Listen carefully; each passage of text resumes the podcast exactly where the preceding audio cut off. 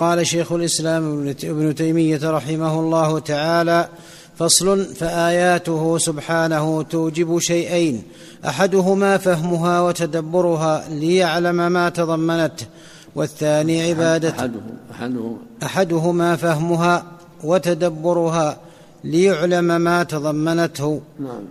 والثاني عبادته والخضوع له إذا سمعت فتلاوته إياها وسماعه يوجب هذا وهذا. فلو سمع هذا هو الواجب على كل مسلم. عند سماع الآيات يتدبر ويتعقل حتى يستفيد ثم يعمل.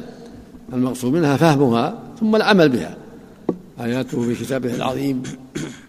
هو ما فهو أنزلها للعمل لا لمجرد التلاوة والسماع ولكن للفهم. قال تعالى كتاب أنزلناه لك مبارك ليدبروا آياته وليتذكر أولو الألباب. فالمقصود من إنزالها أن تفهم وأن يعمل بها لا لمجرد التلاوة. نعم. فلو سمعها السامع ولم يفهمها كان مذموما ولو فهمها ولم يعمل بما فيها كان مذموما. بل لا بد لكل, لكل أحد عند سماعها من فهمها والعمل بها. كما أنه لا بد لكل أحد من استماعها فالمعرض عن استماعها كافر والذي لا يفهم ما ما أمر به فيها كافر والذي يعلم ما والذي والذي لا يفهم ما أمر به فيها كافر والذي كافر؟ نعم. كافر؟ نعم. نعم. والذي يعلم ما أمر به فلا يقر بوجوبه ويفعله كافر وهو سبحانه يذم الكفار بهذا وهذا. والذين كفروا عما انذروا معرضون. لا حول ولا قوة إلا بالله. نعم نعم. وهذا كقوله فما لهم عن التذكرة معرضين كأنهم حمر مستنفرة فرت من قسورة. وقوله وقال الذين كفروا لا تسمعوا لهذا القرآن والغوا فيه لعلكم تغلبون. وقوله كتاب فصلت آياته قرآنا عربيا لقوم يعلمون بشيرا ونذيرا فأعرض أكثرهم فهم لا يسمعون ونظائره كثيرة. وقال في من لم يفهمها ويتدبرها ولو علم الله فيهم خيرا لأسمعهم ولو أسمعهم لتولوا وهم معرضون. فذمهم على أنهم لا يفهمون ولو فهموا لم يعملوا بعلمهم. وقال تعالى ولا تكونوا كالذين قالوا سمعنا وهم لا يسمعون.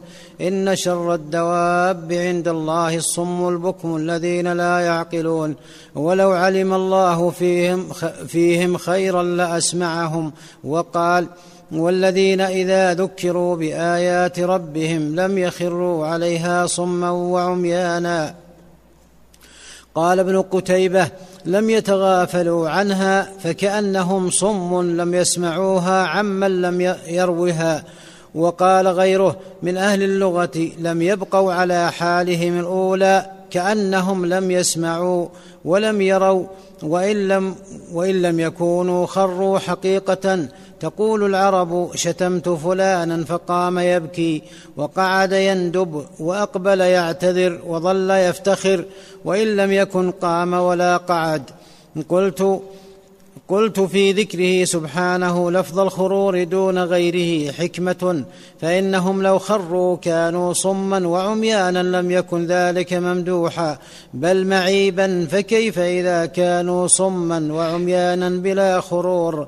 فلا بد من شيئين من الخرور والسجود ولا بد من السمع والبصر لما في آياته من النور والهدى والبيان. وذلك وكذلك لم لما شرع لما شرعت الصلاة شرع فيها القراءة في القيام ثم الركوع ثم السجود. فأول ما أنزل الله من القرآن اقرأ باسم ربك الذي خلق. فافتح فافتتحها بالأمر بالقراءة وختمها بالأمر بالسجود فقال واسجد واقترب فقوله تعالى إنما يؤمن بآياتنا الذين إذا ذكروا بها خروا سجدا وسبحوا بحمد ربهم يدل على أن التذكير بها كقراءتها في الصلاة موجب للسجود والتسبيح. وأنه لم يكن ذا وأنه لم يكن إذا ذكر بها يخر ساجدا ويسبح بحمد ربه فليس بمؤمن. وأنه. وأنه من لم يكن إذا خر به وأنه من لم يكن إذا ذكر بها يخر ساجدا ويسبح بحمد ربه فليس بمؤمن. وهذا متناول متناول الآيات التي ليس فيها سجود وهي وهي جمهور آيات القرآن ففي القرآن أكثر من ستة آلاف آية. وأما آيات السجود فبضع, فبضع عشرة آية. وقوله ذكروا به السجود الخضوع لله والذل والانكسار بين يديه. هكذا المؤمنون إذا سمعوا آيات الله وتلوها خروا سجدا يعني ذلوا لله وأعظموا وأعظموا أمره وسارعوا إلى مراضيه وابتعدوا عن مناهيه. نعم. وقوله ذكروا بها ذكروا بها يتناول جميع الآيات. فالتذكير بها جميعها موجب للتسبيح والسجود وهذا مما يستدل به على وجوب التسبيح والسجود. وعلى هذا تدل عامة أدلة الشريعة. شرع الله لعباد الركوع والسجود كله خضوع لله يسمى الركوع سجود ويسمى السجود ركوع ويسمى العباد الذل لله والانكسار خضوع لله وركوع لله وسجود لله. كل هذا من آثار تدبر آياته وتدبر أسمائه وصفاته جل وعلا حتى يذل لله وينقاد لشرعه. وعلى هذا تدل عامة أدلة الشريعة من الكتاب والسنة تدل على وجوب جنس التسبيح فمن لم يسبح في السجود فقد عصى الله ورسوله وإذا أتى بنوع من أنواع التسبيح المشروع أجزأه.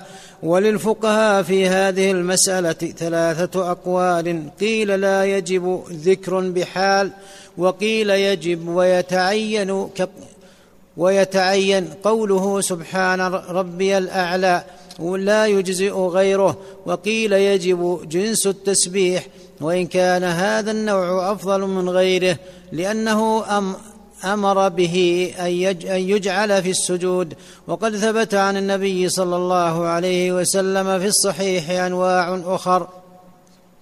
وقوله اجعلوها في سجودكم فيه, فيه كلام ليس هذا موضعه إذ قد يقال المسبح لربه بأي اسم سبحه فقد سبح اسم ربه الأعلى كما أنه بأي اسم دعاه فقد دعا ربه الذي له الأسماء الحسنى كما قال قل ادعوا الله وادعوا الرحمن أيما تدعوا فله الأسماء الحسنى وقال ولله الأسماء الحسنى فادعوه بها فإذا كان يدعى بجميع أسمائه الحسنى وبأي اسم دعاه فقد دعا الذي له الأسماء الحسنى وهو يسبح وهو يسبح بجميع أسمائه الحسنى وبأي اسم سبح فقد سبح الذي له الأسماء الحسنى ولكن قد يكون بعض الأسماء أفضل من بعض وبسط هذا له موضع آخر. ولهذا ثبت أنه صلى الله عليه وسلم كان يقول في السجود سبحان ربي الأعلى. في الركوع سبحان ربي العظيم وأمر بذلك. فهذا هو الواجب. ومع ذلك يستحب أن يقول سبحانك اللهم ربنا وبحمدك اللهم اغفر لي. سبوح قدوس ربنا والروح. كل هذا من باب المشروع من باب الكمال. سبحان ذي الجبروت والملكوت والكبرياء وأقل واجب أن يقول سبحان ربي الأعلى في السجود. سبحان ربي العظيم في الركوع. هذا أقل شيء مع التكرار. نعم. والمقصود هنا أن الأمر بالسجود تابع لقراءة القرآن كله كما في هذه الآية وفي قوله تعالى فما لهم لا يؤمنون وإذا قرئ عليهم القرآن لا يسجدون فهذا يتناول جميع القرآن وان السجود هنا الخضوع لله والذل. الركوع السجود معناه إشارة إلى الذل لله والانكسار بين يديه سبحانه وتعالى. وهذا معنى قول ادخلوا بها سجدا يعني خاضعين منقادين لشرع الله معظمين. نعم اللهم المستعان الله. فهذا يتناول جميع القرآن وأنه من, من قرئ عليه القرآن فهو مأمور بالسجود. والمصلي قد قرأ عليه القرآن وذلك سبب للأمر بالسجود. فلهذا يسمع القرآن ويسجد الإمام والمنفرد يس والمنفرد, والمنفرد يسمع يسمع قراءة نفسه. وهو يقرأ على نفسه القرآن وقد يقال لا يصلون لكن قوله خروا سجدا صريح في السجود المعروف لاقترانه بلفظ الخرور.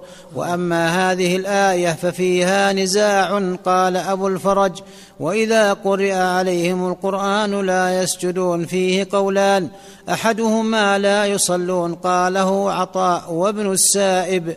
والثاني لا يخضعون له. قاله. قاله, قاله عطاء وابن السائب. ابن السائب. عطاء ابن السائب. نعم. والثاني لا يخضعون له ولا يستكينون له. قاله ابن جرير واختاره القاضي أبو يعلى. قال واحتج بها قوم على وجوب سجود التلاوة. وليس فيها دلالة على ذلك وإنما المعنى لا يخشعون إلا ترى أن ألا ترى أنه أضاف السجود إلى جميع القرآن والسجود يختص بمواضع بمواضع منه. قلت القول الأول هو الذي يذكره كثير من المفسرين لا يذكرون غيره كالثعلبي والبغوي وحكوه عن مقاتل والكلبي وهو المنقول عن مفسر السلف وعليه عامة العلماء. وأما القول الثاني فما علمت أحدا نقله عن أحد من السلف والذين قالوه إنما قالوه لما رأوا أنه لا يجب على كل من سمع شيئا من القرآن أن يسجد فأرادوا أن يفسروا الآية بمعنى يجب في كل حال فقالوا يخضعون ويستكينون فإن هذا يؤمر به كل, كل من قرئ عليه القرآن. ولفظ السجود يراد به مطلق الخضوع والاستكانة كما قد بسط هذا في مواضع. لكن يقال لهم الخضوع مأمور به وخضوع الإنسان وخشوعه لا يتم إلا بالسجود المعروف وهو فرض في الجملة على كل أحد وهو المراد من السجود المضاف إلى بني آدم حيث ذكر في القرآن إذ هو خضوع الآدمي للرب والرب لا يرضى من الناس بدون هذا الخضوع. إذ هو غاية خضوع العبد ولكل مخلوق وجعله الله ركنا في الصلاة. جعله الله ركنا في الصلاة. لا صلاة إلا بهذا الخضوع وهو السجود. لأنه كمال الخضوع لله عز وجل. نعم. ولكل مخلوق خضوع بحسبه هو سجوده.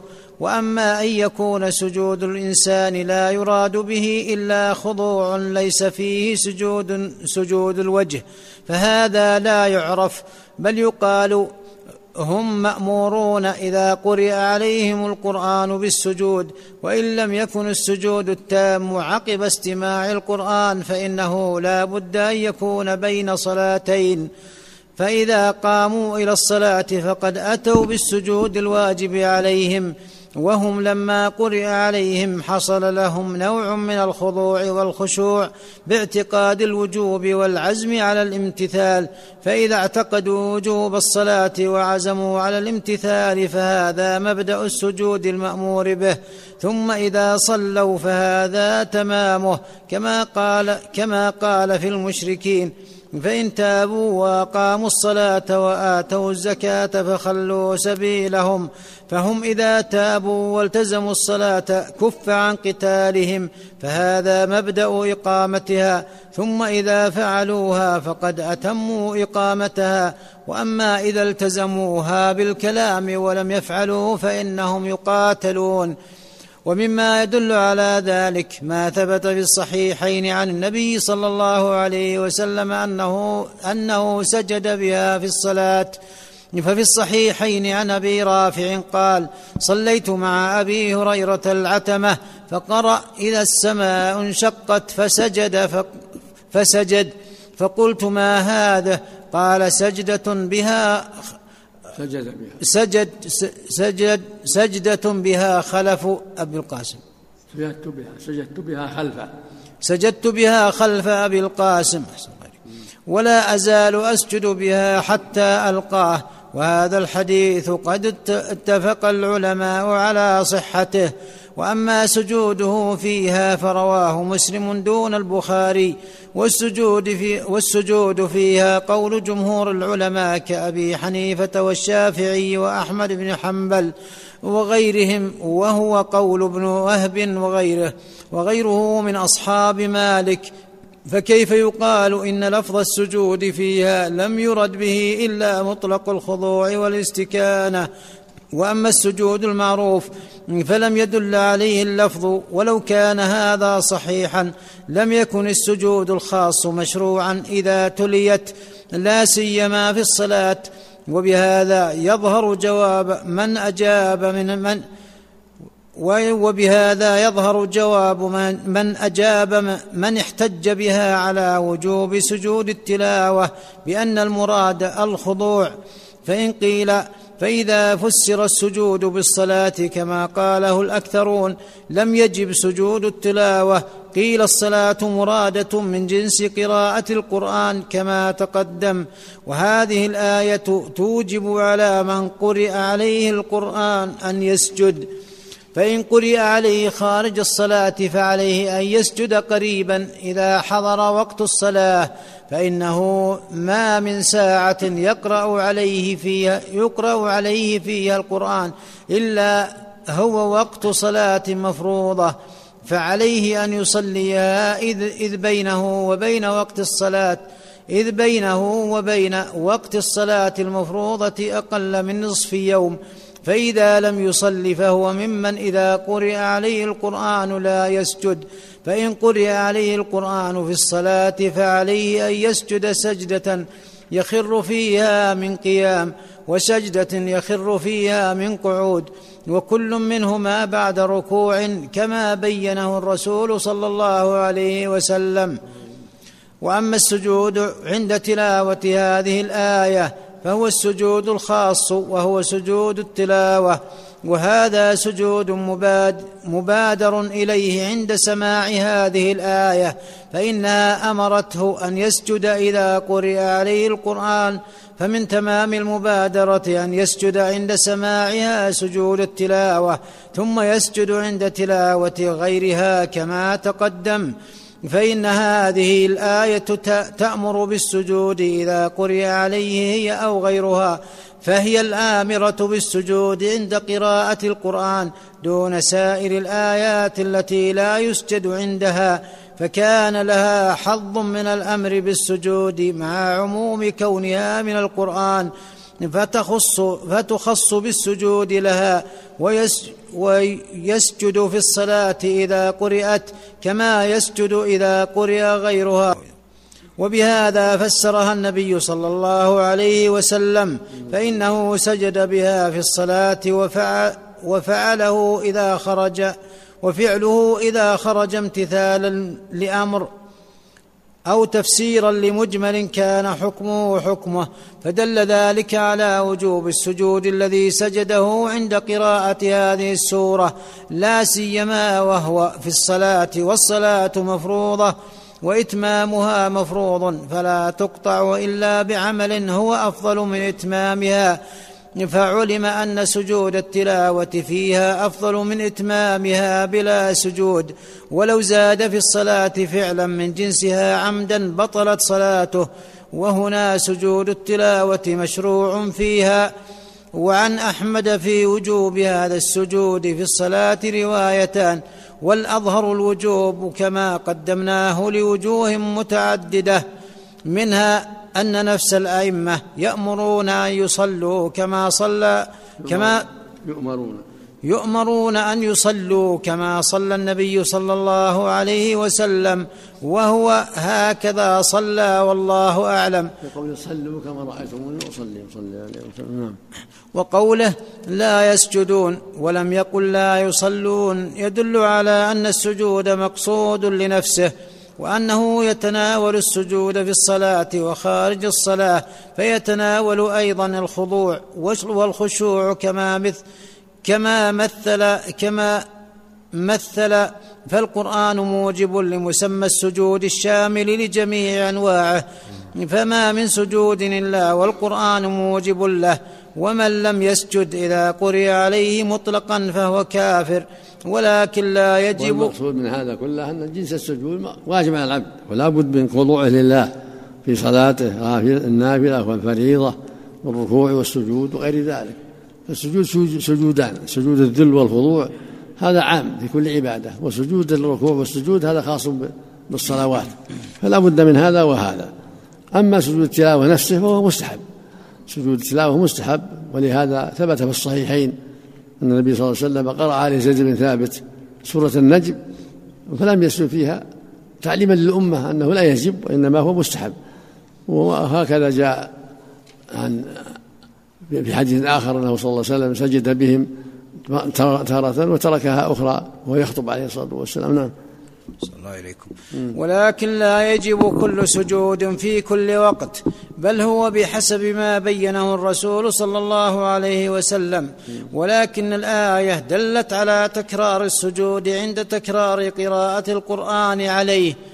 وهذا واجب إذا قرئ عليه القرآن في الصلاة وخارج الصلاة كما تقدم والله أعلم. وأما الأمر المطلق بالسجود فلا ريب أنه يتناول الصلاة الخمس الصلوات الخمس فإنها فرض بالاتفاق ويتناول سجود القرآن لأن النبي صلى الله عليه وسلم سن السجود في هذه المواضع فلا بد أن يكون ما تلي سببا له. وإلا كان أجنبيا والمذكور إنما هو الأمر فدل على أن هذا السجود من السجود المأمور به وإلا فكيف يخرج السجود المقرون بالأمر عن الأمر؟ وهذا كسجود الملائكة لآدم لما أمروا وهكذا جاء في الحديث الصحيح إذا قرأ إذا قرأ ابن آدم السجدة اعتزل الشيطان يبكي يقول يا ويله أمر أمر ابن آدم بالسجود فسجد فله الجنة وأمرت بالسجود فأبيت فلي النار. رواه مسلم. والنبي صلى الله عليه وسلم ذكر هذا ترغيبا في هذا السجود فدل على أن هذا السجود مأمور به. كما كان السجود لآدم لأن كلاهما أمر وقد سن السجود عقبة. فمن سجد كان متشبها بالملائكة ومن أبى تشبه بإبليس بل هذا سجود سجود لله فهو أعظم من السجود لآدم. وهذا الحديث كاف في الدلالة على الوجوب وكذلك الآيات التي فيها الأمر المقيد والأمر المطلق أيضا. وأيضا فإن النبي صلى الله عليه وسلم لما قرأ والنجم سجد وسجد معه المسلمون والمشركون والجن والإنس كما ثبت ذلك في الصحيح عن ابن عباس وفي الصحيح عن ابن مسعود أنهم سجدوا إلا رجلا من المشركين أخذ كفا من حصى وقال يكفيني هذا قال فلقد رأيته بعد بعد قتل كافرا وهذا يدل على أنهم كانوا مأمورين بهذا السجود وإن وأن تاركه كان مذموما وليس هو سجود الصلاة بل كان خضوعا لله وفيهم كفار وفيهم من لم يكن متوضيا لكن سجود الخضوع اذا تلي كلامه كما أثنى على من, من إذا سمعه سجد فقال إذا تتلى عليهم آيات الرحمن خروا سجدا وبكيا وقال إن الذين أوتوا العلم من قبله إذا يتلى عليهم يخرون للأذقان سجدا ويقولون سبحان ربنا إن كان وعد ربنا لمفعولا ويخرون للأذقان يبكون ويزيدهم خشوعا وهذا وإن قيل إنه متناول سجود الصلاة فإنهم إذا سمعوا القرآن ركعوا وسجدوا فلا ريب أنه متناول سجود القرآن بطريق الأولى لأن هناك السجود بعض لأن هناك السجود بعض الصلاة.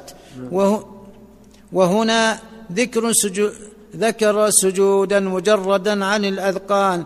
فما بقي يمكن حمله على الركوع لأن الركوع لا يكون على الأذقان.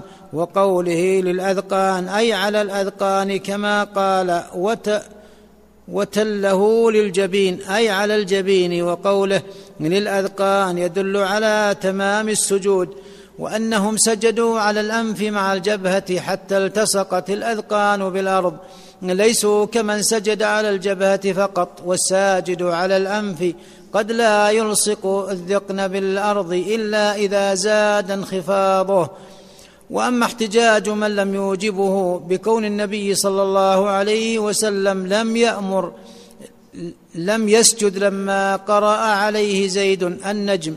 وبقول عمر لما قرأ على المنبر سورة النحل حتى جاء السجدة فنزل فسجد وسجد الناس حتى إذا كانت الجمعة القابلة قرأها حتى جاء السجدة.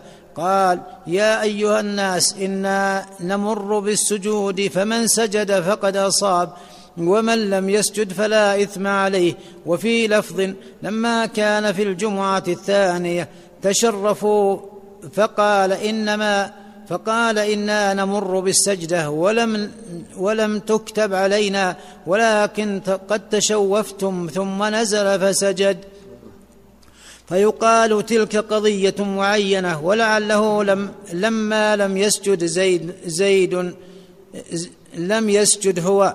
كما قال ابن مسعود أنت إمامنا فإن سجدت سجدنا. وقال عثمان إنما السجدة على من جلس إليها واستمع. وهذا يدل على أنها تجب على المستمع ولا تجب على السامع. وكذلك حديث ابن مسعود هذا فيه نظر لأن الرسول صلى الله عليه وسلم لم يسجد ولم يأمر زيدا بالسجود وهو الصحيحين لما قرأ سورة النجم ولم يسجد فيها. فلو كانت واجبة لأمر بها زيد. لو كان السجود واجبا لأمر وقال اسجد. فلما ترك ذلك دل على عدم الوجوب وأن الرسول تعمد ذلك ليعلم الناس أنها غير واجبة والسجود مستحب. فأما الوعيد فالمراد بالسجود الذي أوجبه الله العبد في صلاته وخشوعه لله جل وعلا في الصلوات كلها السجود لابد منه. أما سجود التلاوة وهو السجود الخاص فهذا مستحب في الصلاة وخارجها. نعم. وكذلك حديث ابن مسعود يدل على أنها لا تجب إذا لم يسجد القارئ وقد يقال كان للنبي صلى الله عليه وسلم عذر عند من يقول إن السجود فيها مشروع. فمن فمن الناس من يقول يمكن أنه لم يكن على طهارة لكن قد يرجح جواز السجود على غير طهارة. وقد قيل إن السجود في النجم وحدها منسوخ بخلاف بخلاف إقرأ والانشقاق. فقد ثبت في الصحيح عن النبي صلى الله عليه وسلم أنه سجد فيهما وسجد معه أبو هريرة وهو أسلم بعد خي وهو أسلم بعد خيبر. وهذا يبطل قول من يقول لم يسجد في المفصل بعد الهجرة. وأما سورة النجم بعدين فراغ. بل حديث زيد صريح في أنه لم يسجد فيها. قال هؤلاء فيكون النسخ فيها خاصة ولا في غيرها. لما كان الشيطان قد ألقاه لما كان الشيطان قد ألقاه حين ظن من ظن أنه وافقهم ترك السجود فيها بالكلية. سدا لهذه الذريعة وهي في الصلاة تأتي في آخر القيام وسجده الصلاة تغني عنها. فهذا القول أقرب من غيره والله أعلم. وأما حديث عمر فلو كان صريحا لكان قوله وإق... قوله وإقرار من حضر وليسوا كل المسلمين وقول عثمان وغيره يدل على الوجوب ثم يقال قد يكون مراد عمر أنه لم يكتب علينا السجود في هذه الحال وهو إذا قرأها الإمام على المنبر يبين ذلك أن السجود في هذه الحال ليس كالسجود المطلق. لأنه يقطع فيه الإمام الخطبة ويعمل عملا كثيرا والسنة في الخطبة الموالاة فلما تعارض هذا وهذا صار السجود غير واجب لأن القارئ يشتغل بعبادة أفضل منه. وهو خطبة الناس وإن سجد جاز. ولهذا يقول مالك وغيره إن هذا السجود لا يستحب. قال وليس العمل عندنا على أن يسجد الإمام إذا قرئ إذا قرأ على المنبر كما أنه لم يستحب. السجود في الصلاة لا السر ولا الجهر وأحمد في إحدى الروايتين وأبو حنيفة وغيرهما يقولون لا يستحب في صلاة السر. مع أن أبا حنيفة يوجب السجود وأحمد في إحدى الروايتين يوجبه في الصلاة ثم لم يستحبوه في هذه الحال بل اتصال الصلاة عندهم أفضل. لأن ف... صلاة السر فيها إيهام لو سجل التلاوة فيها إيهام. قد يسجدون يحسبونها سجود الصلاة. قد يركعون أيضا ما يفهمون. المقصود أن صلاة السر لا يشرع فيها سجود سجود التلاوة إنما يشرع في سجود الجهر لأنهم يسمعون الآيات. أما في السر في السر فإنه لا يقرأ إن قرأ آية السجدة لا يسجد لأن فيها إهامة للناس. نعم. نعم. نعم. ضعيف الحديث الوارد فيها ضعيف. نعم. نعم. نعم. نعم. لا السنة لا يسجد لا يشوش على الناس. لو قرأها لا يسجد حتى لا يحصل تشويش. نعم. يتابعونه نعم يتابعونه نعم. لما جاء الإمام يؤتم به. فلا تختلفوا عليه. لكن السنة لها لا يسجد لا يحصل تشويش على الناس.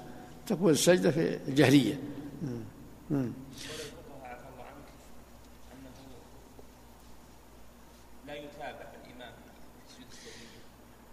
ما ما ما أعرف هذا. أقول ما أعرف هذا. نعم. فكذلك قد يكون مراد عمر أنه لم يكتب في مثل هذه الحال كما يقول من يقول لا يستحب أيضا في هذه الحال. وهذا كما أن الدعاء بعرفة لما كان سنته. وهذا كما أن الدعاء بعرفة لما كانت سنته الاتصال لم يقطع لم يقطع بصلاة العصر بل صليت قبله فكذلك الخاطب الخاطب يوم الجمعة مقصوده خطابهم وأمرهم ونهيهم ثم الصلاة عقب ذلك فلا يجب أن يشتغلوا عن هذا المقصود مع أن عقبه يحصل السجود وهذا يدل على أن سجود التلاوة يسقط لما هو أفضل منه إلا ت...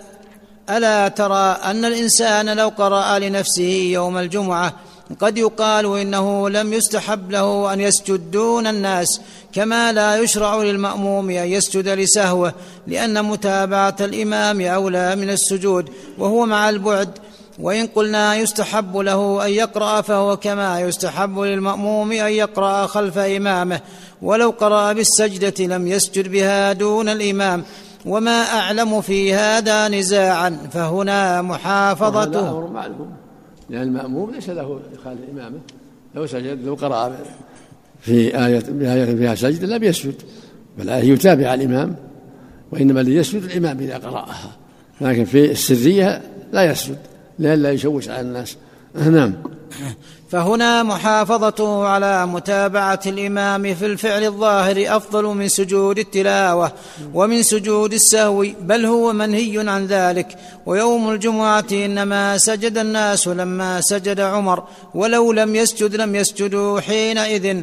فإذا كان حديث عمر قد يراد به أنه لم يكتب علينا في هذه الحال لم يبق فيه حجة ولو كان مرفوعا. وأيضا فسجود القرآن هو من شعائر الإسلام الظاهرة.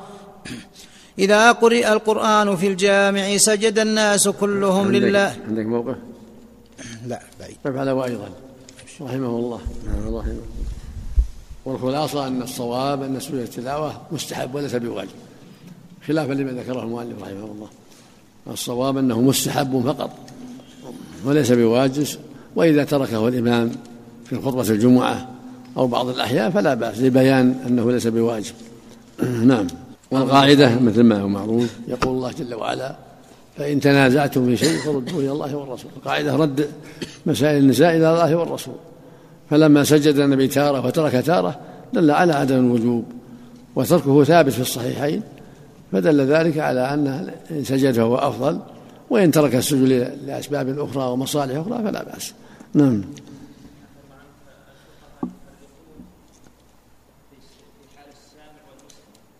المستمع نعم إن استمع سجد على السجود. أما اللي ما ما أراد السماع ما يشرع له السجود. إنما يشرع السجود للمستمع ليستمع القراءة. يسجد مع مع القارئ. نعم. هذا السنة السنة للمستمع. نعم.